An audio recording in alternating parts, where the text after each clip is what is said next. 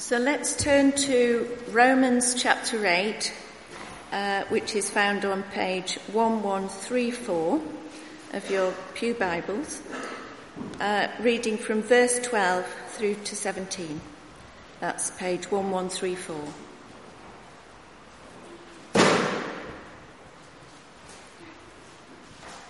Therefore, brothers and sisters, we have an obligation, but it is not to the flesh, to live according to it. And if you live according to the flesh, you will die. But if by the Spirit you put to death the misdeeds of the body, you will live. For those who are led by the Spirit of God are the children of God. The Spirit you received does not make you slaves so that you live in fear again. Rather, the Spirit you received brought about your adoption to sonship. And by him we cry, Abba, Father. The Spirit himself testifies with our spirit that we are God's children. Now, if we are children, then we are heirs, heirs of God and co-heirs with Christ, if indeed we share in his sufferings, in order that we may also share in his glory.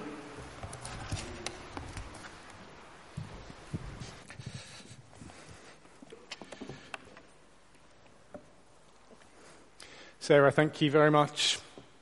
It was December 1995, and that year I was, I was working in Bristol, and at weekends I would travel home to my family in Tunbridge Wells in Kent. And it was Friday night, I was doing the long drive from west to east. And as I was driving along, suddenly the heavens opened, and down came this massive snow shower. Now, the, the, the weather people, they, they had known it was coming. My dad had phoned the night before say, son, bad weather tomorrow, drive carefully, be safe. But what my dad didn't realize is that I was 18 and I really was the best driver in the world. No small little snow shower was going to tame these driving skills. So I carried on driving and I was fine. I was completely fine until I was about a mile from home. Until the moment I, I turned off the main road, the gritted road, onto the little lane that led to my house. It was a little lane that led downhill to my house. And uh, as I got to the top of that hill, ungritted, and just dabbed on the brakes, cautious, uh, the car wasn't stopping. If anything, it was speeding up. And we were then, at this point, sort of skidding rather unceremoniously into, into a snowdrift right at the bottom of the hill. And I was stuck. I was completely stuck. And actually, it felt quite a dangerous situation because, you know, if this hill had caught me out, even me, I mean, the next driver who comes down this hill, they're going to go straight into the back of my car. So, what do you do in that moment? What do you do in the situation? I can't quite remember how. There were no mobile phones back then. I think I probably went into a, a local resident's house and borrowed their phone, and I phoned my dad. And I said, Dad, help. Uh, I'm stuck. And in a flash, Dad was there. He got the car out the snowdrift, he checked I was okay, and, and we headed safely home. There wasn't even a hint of, I told you so.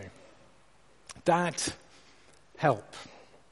That is the sense of these six little verses in Romans 8. I've, I've really loved looking at these verses this week. They, they're verses that speak of our identity. If you're a follower of Jesus Christ, these verses contain the most profound truth about who you are. If you're not yet a follower of Jesus, just thinking through the Christian faith, these, these verses contain the most astonishing offer for you. They're, they're great verses. And we're going to look at them under just two headings. They're there on the uh, back of your service order, if that's a help for, for you. We've got identity, which brings help today. Identity that brings help today. We'll spend most of our time there. And identity which brings hope for tomorrow. But we'll begin with identity which brings help today. And if you've been here the last few weeks, as we've, we've traveled through Romans chapter 8 together, you'll, you'll have seen the flow of Paul's argument in this chapter. Chapter 8, verse 1 there is now no condemnation for those who are in Christ Jesus. That is a great promise. No guilty verdict awaiting those who are trusting in Jesus. And why? Verse 3 Because what the law was powerless to do, because it was weakened by the flesh, so you and I, in our fleshliness, completely incapable of keeping God's moral law, so instead God sent his own Son in the likeness of sinful flesh to be a sin offering. In Jesus, through his death on the cross, God condemned sin in the flesh, in human flesh. That is, the punishment for our sins was paid so that the righteous requirements of the law might be fully met in us. Now, is that just not incredible? Jesus did what we could never do so that his righteous perfection could become ours. You're allowed to smile at that. It's called good news for a reason. All those areas of life that leave you feeling guilty and inadequate and burdened, you, you will know what they are. But Jesus says, that was me. No, I'll take the responsibility for that. I'll take the blame. You can take my righteousness. Do you know that joy? It is an offer that leaves each of us with two ways to live. We can either live according to the flesh, verse 5, with our minds set on what the flesh desires. That's how Paul describes it. It is the, uh, the I want, I can, I will way of life. It's all about me. It's all about me, and it sounds like freedom, but it really isn't. My guess is that, that many of us will have found that out the hard way. It's either mind set on what the flesh desires, or, and it looks completely different, but, or we can live life in accordance with the Spirit. That is to say, letting God's word guide us, trusting what God has done rather than what we can do, letting His will shape our lives rather than our will, letting the indwelling voice of His Spirit guide us and prompt us. Two ways to live. And actually, Paul, he's saying here, Christian believer, just live out who you are. So, verse 9 of Romans chapter 8, he says, You, however, are not in the realm of the flesh, but are in the realm of the Spirit, if indeed the Spirit of God lives in you. Now, that if there, verse 9, if indeed the Spirit of God lives in you, it's not really an if as in the sense of if maybe. More helpful here to, to read it as a since. Paul's not trying to worry Christians. Maybe you've got the Spirit, maybe you haven't. No, his logic's clear. He's saying, Christian believer, you do belong to Christ. So you do have the Spirit. So live a life led by the Spirit. Do you see that flow? It's really important we get the flow as we come to these verses. Christian believer, you do have, you do belong to Christ, so you do have the Spirit. So live life in the Spirit. And it's that flow that brings us to verse 12. Look at down, uh, down with me uh, again and see how Paul continues. Chapter 8, verse 12, where we read, Therefore, brothers and sisters, we have an obligation, or literally, we are debtors. We have an obligation, but it's not to the flesh to live according to it. For if you live according to the flesh, you will die. Actually, stronger than that, it's you will certainly die. And the death here isn't an earthly death. He's speaking of an eternal death. If you live according to the flesh, you will die.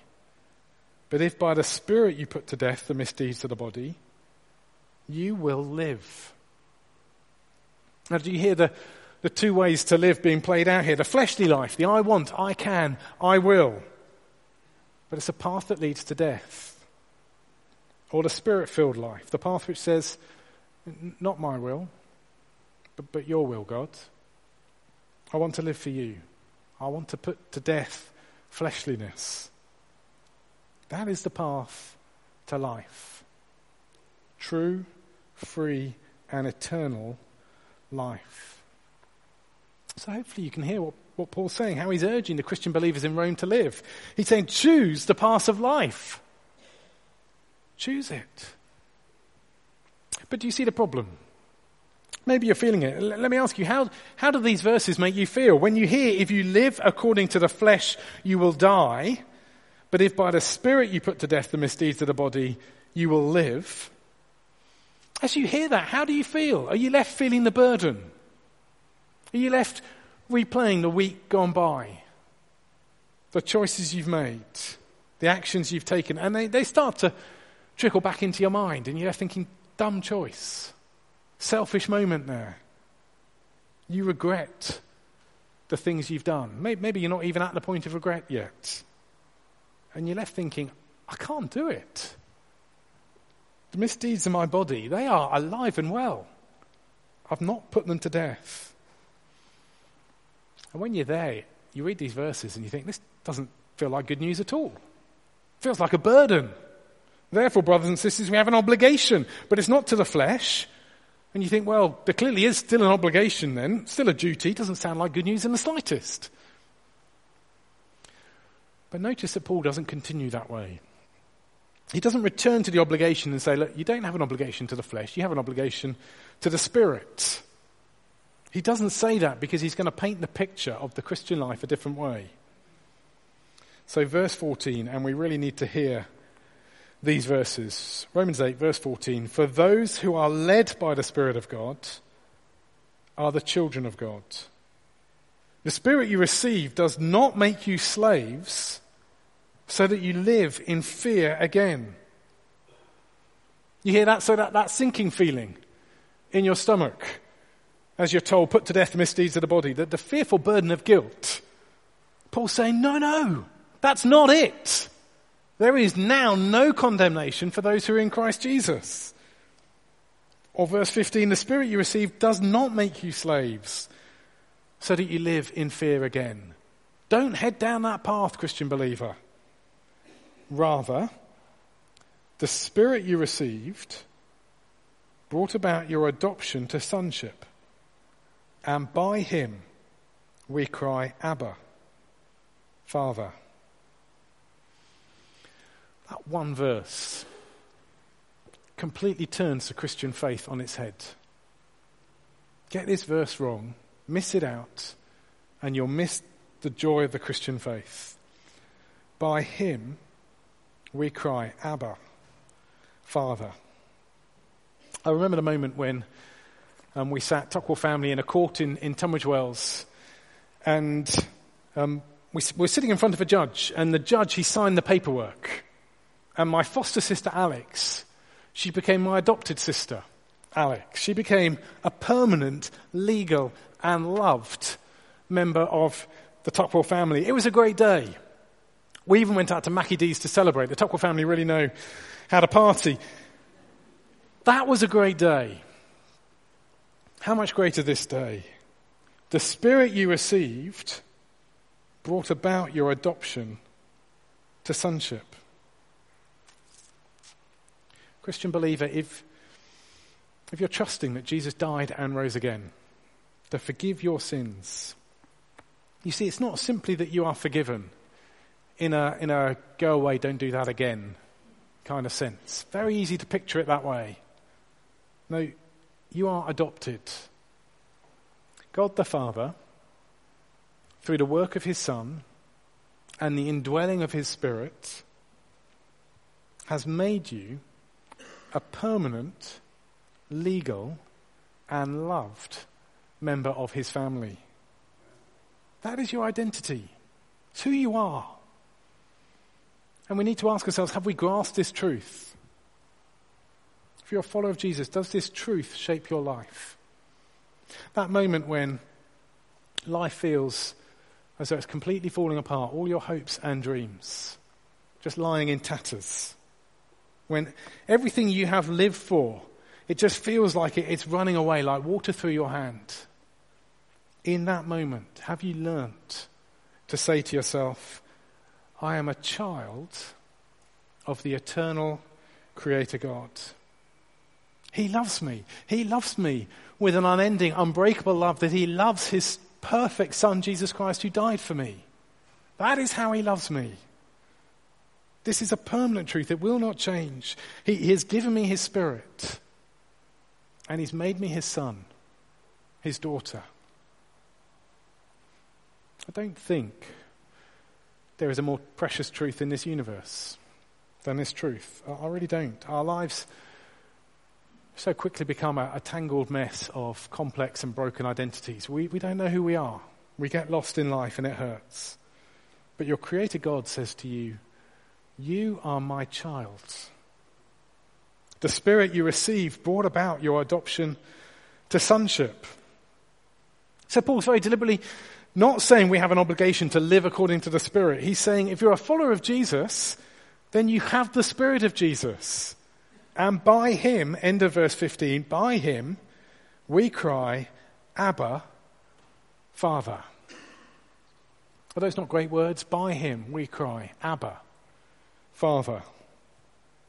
I have to say, before this week, I like those words. I thought they were sort of nice, cuddly kind of words. Abba is the Aramaic for dad. Oh, that's great, isn't it? I can call God my dad, my papa. That's lovely. This is so much better than that.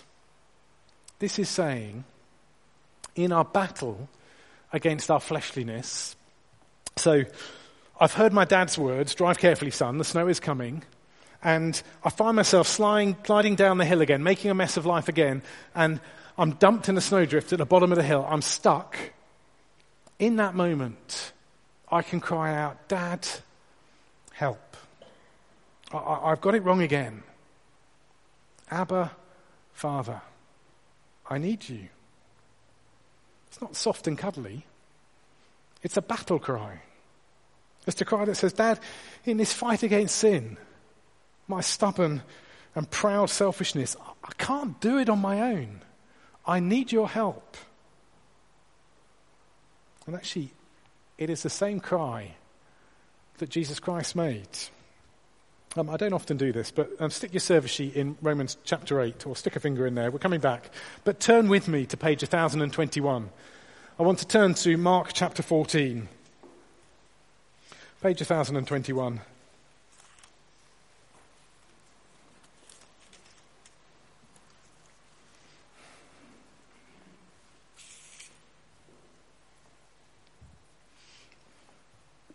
Page 1021, Mark chapter 14. Jesus, this is the night before he's crucified. He's in the Garden of Gethsemane with his disciples. And we get these words Mark 14, verse 32. They went to a place called Gethsemane and Jesus said to his disciples, Sit here while I pray. He took Peter, James, and John along with him and began to be deeply distressed and troubled. My soul is overwhelmed with sorrow to the point of death, he said to them. Stay here and keep watch. Going a little farther, he fell to the ground and prayed that if possible the hour might pass from him. Abba, Father, he said, everything is possible for you. Take this cup from me. Yet, not what I will, but what you will. Do you see the pattern? You see the, the two ways of life? The way of the fleshly life and the way of the spirit led life. Jesus is in the battle in this moment. He, he dreads the cross. He knows the consequences of our sin, and he's about to bear those consequences on our behalf. He feels the battle. But what does he do in the battle? Abba, Father. And as he makes that battle cry, so his resolve is strengthened. And he says, Not what I will, but what you will. And his pattern needs to be our bat- pattern. So, in the, in the moment of the battle, the wrestling, whatever fleshliness it might be for you, whether it's temptation to gossip, battling with greed, um, internet sites that have got nothing to do with the spirit led life, laziness, impatience. You'll know what it is. And if you don't know where your battle is at the moment, find a good friend and ask them to help you find your area of battle because we're all battling. But the question is have you learnt in the battle, in that moment of fleshly temptation, have you learnt the joy of crying, Abba, Father, Dad, help? Because it is, it is the great privilege of the Christian life to remind ourselves of who we are and to ask our Heavenly Father for His help. And just as um, my dad in the snowdrift, he, he came to me in a flash. checked I was okay, got me out, led me safely home. Not a hint of I told you so. So, our Heavenly Father, through His Spirit, who lives in the life of every Christian believer, He will strengthen us. He will help us in the battle to live for Him. That, that's what we have in, in verse 16. Flip back to, to Romans chapter 8. Romans 8, verse 16. It's page 1135 if you lost it. Romans 8, verse 16, where we read, The Spirit Himself testifies with our spirit that we are God's children. Do you get that? That, that as we see His Spirit, the Holy Spirit, strengthen our spirit to live the spirit led life, that encourages us all the more. It is working, He is helping. It, it teaches us to keep crying out, Abba, Father, I'm your child. Your, your spirit has brought me into your family. I need your help. We need to get this right. It is our identity, it's who we are. And it's identity that brings us help today. And our time's almost gone, but just notice with me how Paul ends these verses under the heading Identity that brings hope for tomorrow. And we're in verse 17 here, verse 17 of Romans 8, where Paul writes, Now, if we are children, then we are heirs, heirs of God and co heirs with Christ, if indeed we share in his sufferings, in order that we may also share in his glory. Uh, Debs will remember this moment. As we sat in front of the, the judge, she's my sister, that's why she'll remember this moment. Um, we're, we're, we're, adopting my little sister. Uh, the legal bits were done, so the pronouncements were made, the paperwork was signed, and the judge said, um, I think he asked Alex to, to come and just take an envelope. He had an envelope for her, and he came, she came and she took the envelope. And inside that envelope, I can't remember the exact amounts, neither could my parents. I think it was about £250, but it was a fee that the judge was receiving for overseeing this court proceeding. He didn't want it. He wanted Alex to have it. So Alex left court that day with a new identity and a new bank account.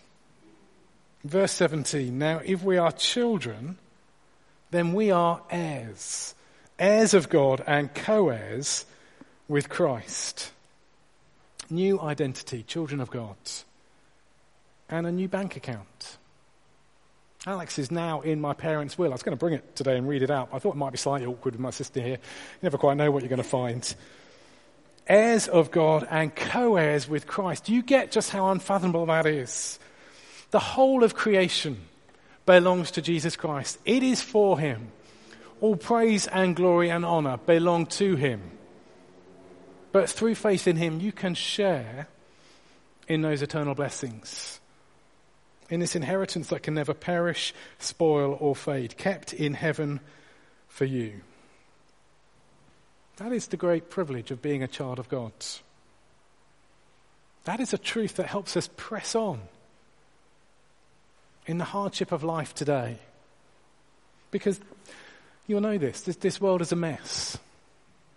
This world is full of disappointment. We disappoint ourselves, other people disappoint us, and it hurts. But as we, we see the things that we have longed for and cling to, as we see them disappear through our fingers like water, we have the joy of reminding ourselves now, if we are children, then we are heirs. We are heirs of God and co heirs with Christ. And then just notice how it ends. If indeed we share in his sufferings, in order that we may also share in his glory. That is the Gethsemane moment. If we will be those who will press on in the battle, crying out, Abba, Father, not my will, but your will. If we'll endure the hardship of fighting the flesh, sharing the sufferings of Christ, then wonderfully, we will know the great delight. Help for today, hope for tomorrow of being children. Children of an eternal Creator God. We need these truths. We need to remind each other of these truths. We have a glorious identity in Jesus Christ. Let me lead us in prayer.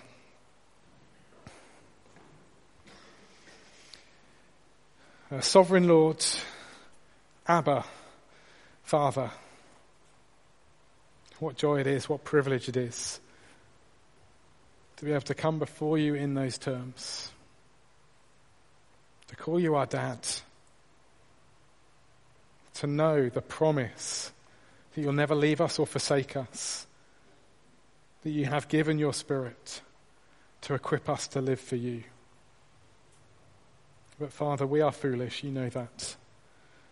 In our better moments, we know that. And so we pray that you would help us to be people of faith, people who learn in the battle again and again to turn to you, to cry out, Abba, Father, and to see the strengthening power of your Spirit at work in us as we seek to live for Jesus. We ask this in his most precious name. Amen.